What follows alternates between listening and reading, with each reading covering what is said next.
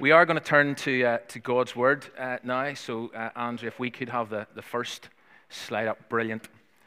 Uh, I think it's, it's fair to say that leadership, and, and Stephen has already kind of referred to this, but I think it's fair to say that, that leadership has been a hot topic in the media during these past couple of weeks, whether it is in, in politics, whether it's in government, whether it's in, in sport. Our news reports have been dominated by, by headlines and discussions and debates about leadership challenges, about leadership crisis, about the need for better leaders, about the need for new leaders. I was thinking of some other leaders I could have put up there this morning. I, I, didn't decide to put up pictures from across the pond, the likes of Clinton and Trump.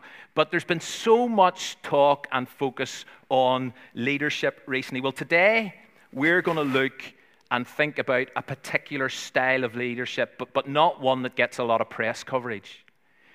Uh, but I want you to just park that thought about leadership for a moment, and I want to ask you a question. Now, this question that I'm going to ask you is seemingly unrelated to the way I've just started, but I'm going to make the connections in a moment. Here's the question I want to ask you this morning If you could ask a favor of Jesus, what would it be? Okay? If you could, if, if all of us this morning could ask a favor of Jesus, no matter how young, how old we were, if we could ask a favor of Jesus, what would it be? Well, in the story that we're about to look at from Matthew chapter 20, a mum brings her two boys, her two sons, to Jesus looking for a favor. That's what she's after. She's after a favor from Jesus. And whenever she approaches Jesus and says, Jesus, I want to ask you for a favor, Jesus replies with this question What is it you want?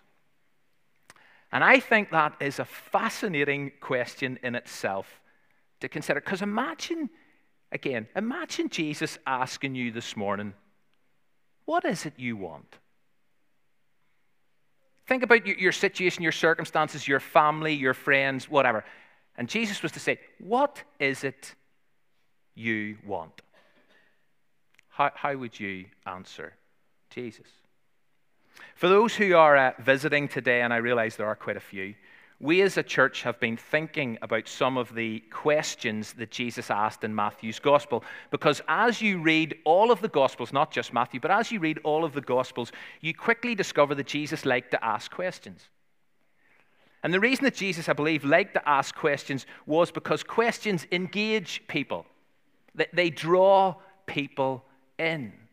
Questions make people think. Questions encourage a response. When someone asks you a question, we all know it, it would be rude not to answer it. Questions take people on a journey of discovery. And so Jesus asks lots of questions. Here is a list of some of the questions that we've been looking at over recent months. Who do you say I am? What can anyone give? This is what we this was the question we thought about last Sunday. What can anyone give in exchange for their soul?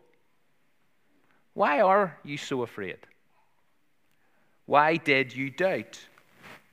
And do you believe I'm able to do this? Those are questions that Jesus asked of people. These are questions that Jesus still asks.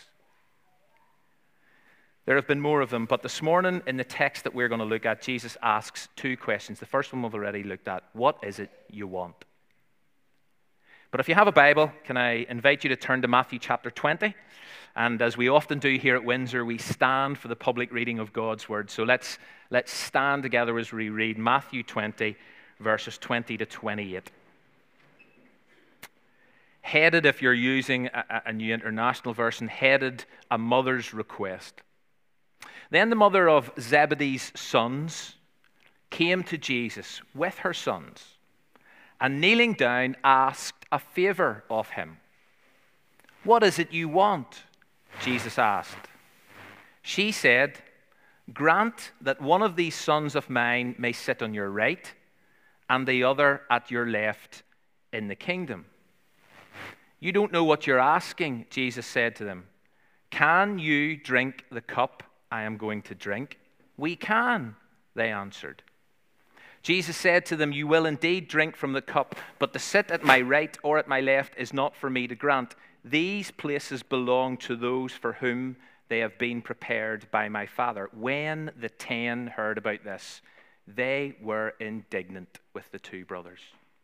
Jesus called them together and said, You know that the rulers of the Gentiles lord it over them, and their high officials exercise authority over them. Not so with you. Instead, whoever wants to become great, among you must be your servant. And whoever wants to be first must be your slave. Just as the Son of Man did not come to be served, but to serve and to give his life as a ransom for many. Gra- grab a seat. I, uh, I think it's interesting that the sons of thunder, because that's, that's who it was, James and John, the sons of thunder, as they are affectionately known in the Gospels, they got their mum to ask Jesus for a favor. Maybe they, they knew all too well that what they were asking for was a little controversial, a little out there, so they sent their mum. Do you ever do that? I don't mean send your mum, but do you ever send someone else to ask the difficult question? Because you're kind of not prepared to ask it yourself. Well, back a chapter in Matthew 19, Jesus had actually promised that all 12 disciples would sit on thrones in his kingdom. And so this request from a mum wasn't totally out of the blue. It, it didn't entirely come from left field. But what mum specifically wanted, it, it wasn't enough that the boys would have one of the 12 seats. What mum specifically wanted was that they would have the top seats right beside Jesus. One on his left, one on his right. Key positions, prominent positions. Jesus knows exactly what's going on. He, he sees beyond the presenting question. And he immediately responds, You don't know what you're asking for. And notice it reads, if you have a Bible open, it says, Jesus said to them. He didn't just say to the mum, because Jesus knew all too well that James and John were in on this. They were behind this. They were the ones that wanted these top positions, but they didn't have the courage to go and ask Jesus themselves, so they sent their mum. But Jesus says to them, You do not know what you're asking. And then he asks another searching question can you drink from the cup I'm going to drink? Jesus knows exactly what lies ahead of him. Jesus, remember, for those who have been kind of charting this journey with us, is now on his way to Jerusalem. He knows the fate that awaits him, he knows his destiny. And if you glance up to verses 17 to 20, you'll see him telling his disciples that when he gets to this place, when he gets to Jerusalem, when he reaches his destiny, he's going to be condemned, he's going to be flogged, he's going to be beaten, and he's going to be crucified. And so, whenever Jesus says, Can you drink the cup that I'm going to drink? That was a metaphor. That was an Old Testament metaphor that meant, Are you up for suffering? Can you drink the cup of, cup of suffering that I am about to drink? James and John knew what Jesus meant whenever he said this, whenever he asked them this question. They knew that Jesus was asking them in this moment Are you prepared to be persecuted? Are you prepared to suffer for my sake? Are you prepared to be rejected? Are you prepared to walk the same road that I'm called to walk? And you know something to their credit? Look at how they answer. We can. Jesus, we can drink this cup that you're going to drink. And before we, we kind of rush past this and move on to the challenge that Jesus needed to bring regarding their desire for status and greatness, I don't want to miss this. I don't want to rush past. I don't want to gloss over their commitment to Jesus and to his mission. These guys were prepared to suffer for Jesus. These guys were prepared to suffer because of Jesus. They didn't back down when they were confronted with the reality and the implications of following Jesus. And in fact, as many of you know, as it turned out, James, one of these two, was eventually, in the end, executed by Herod according to Acts chapter 12 because he belonged to the church. So whenever James stood here before Jesus said, Yes, Jesus, I am prepared to suffer for you, he meant it. He genuinely meant it. Right to the point where he was prepared to lay down his very life for the sake of Jesus and his gospel. And whatever else we take away from this morning, the question of being willing to suffer for Jesus, being willing to be persecuted and insulted for the sake of Jesus, is still alive, a relevant, and maybe even a more pressing question for every 21st century disciple of Jesus Christ. Are we us? Are we prepared to take it in the neck for following Jesus and his ways? Are we prepared to be hated because of Jesus, as Jesus himself said we would be? That's a very uncomfortable question. Am I prepared to be hated? We all want to be liked. We all want to be loved, but we all want to be liked. We all want to be accepted. But are we prepared to drink the cup? Are we prepared to suffer? Are we prepared to be insulted and persecuted and ridiculed? And before I just kind of leave that challenge, I do want to make it clear that although that commitment sounds onerous and heavy and off putting, it's also vital to recognize that Jesus made it crystal clear that those who are insulted, that those who are persecuted, that those who are hated because of righteousness, because of Jesus, are blessed. They are the blessed ones. They're the ones who live the truly God blessed life. And elsewhere we read that those who suffer for Jesus, and this is me just quoting a later scripture, those who suffer for Jesus will be perfected, they will be confirmed, they will be strengthened, they will be sta- established by Jesus. There is something bigger going on, something greater. But let's get back to the story in the text. Doing really well, kids. You're hanging in there. Thank you. Let's get back to the story text, where Jesus does acknowledge that they will indeed drink his cup. So Jesus says, Yes, you will drink my cup. You will suffer. But then Jesus addresses the other pressing issue this desire for status and position. And what he initially says to the two brothers is listen, it's not up for me who sits where. It's not up to me. It's up to my Father. Don't want to digress too much, but it does raise the question that certain apostles or Christians will have some kind of privileged place in the future rule. It seems to be the case, but that's a digression. I don't want to go there. Now, whenever the other 10 disciples hear word of what the two brothers have asked, not entirely sure how they got word of it, but they do get word of it. But whenever the other 10 hear what James and John were after, they go, non theological term, nuts. They go absolutely mad. It says they were indignant. They were incensed. They weren't incensed because they thought the two brothers' question was out of order. That's, that's not what angered them.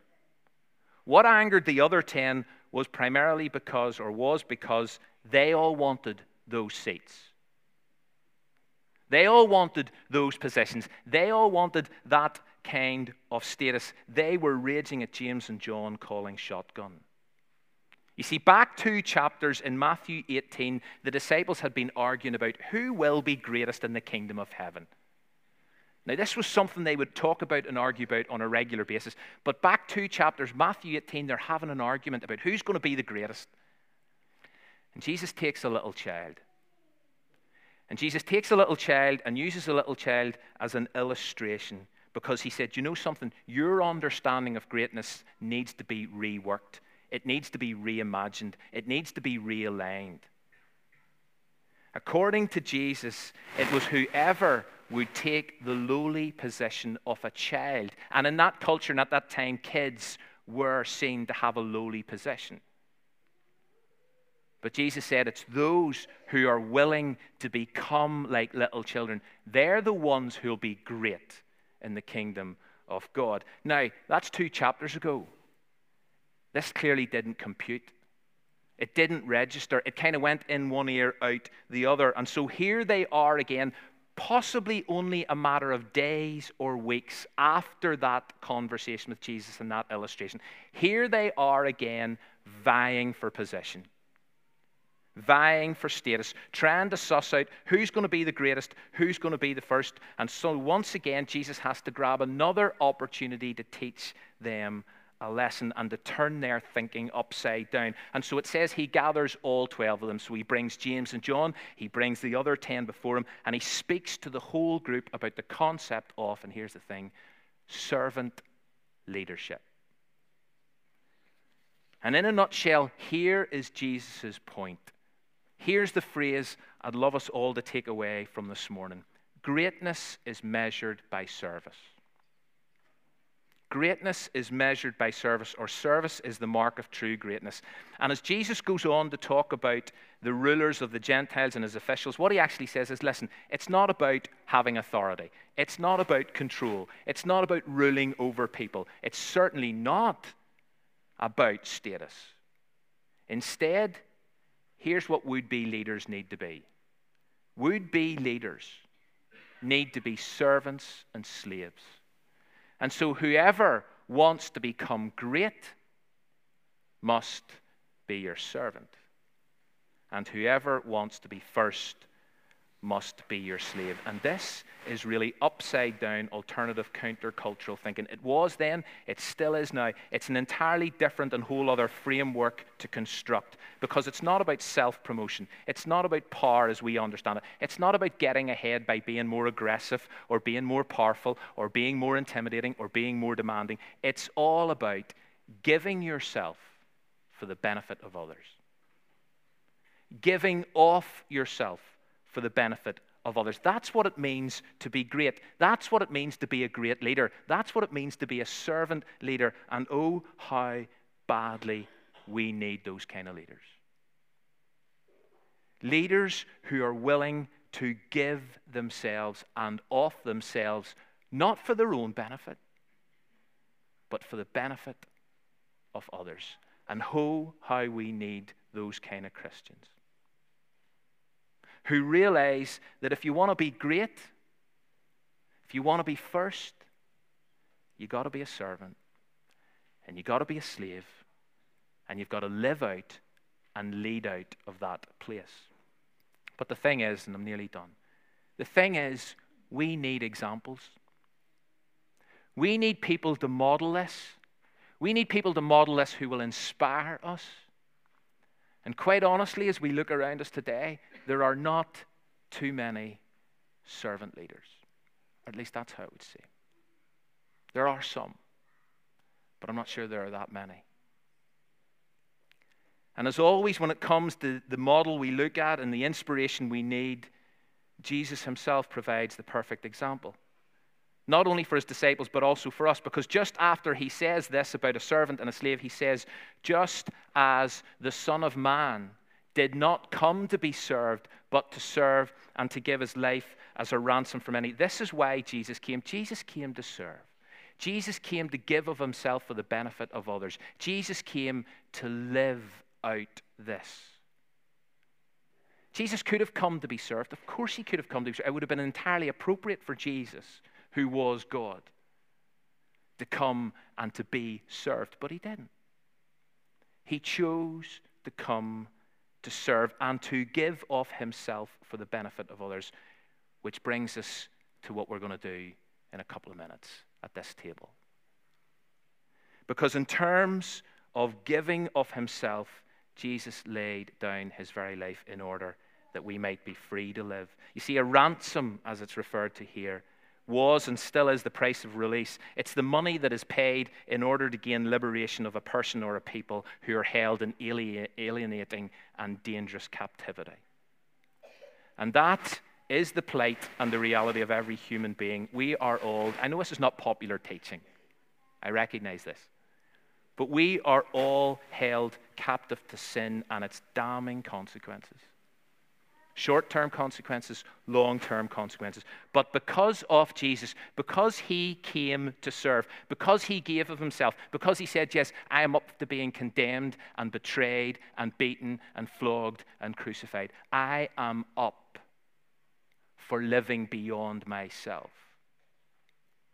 I am prepared to give of myself for the benefit of others. Because he became the greatest servant leader who ever lived, then the many, this, this ransom for many, who are the many?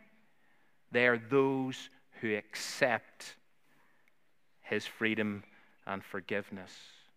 We're all familiar with the phrase no pain, no gain. When it comes to this table, his pain, our gain.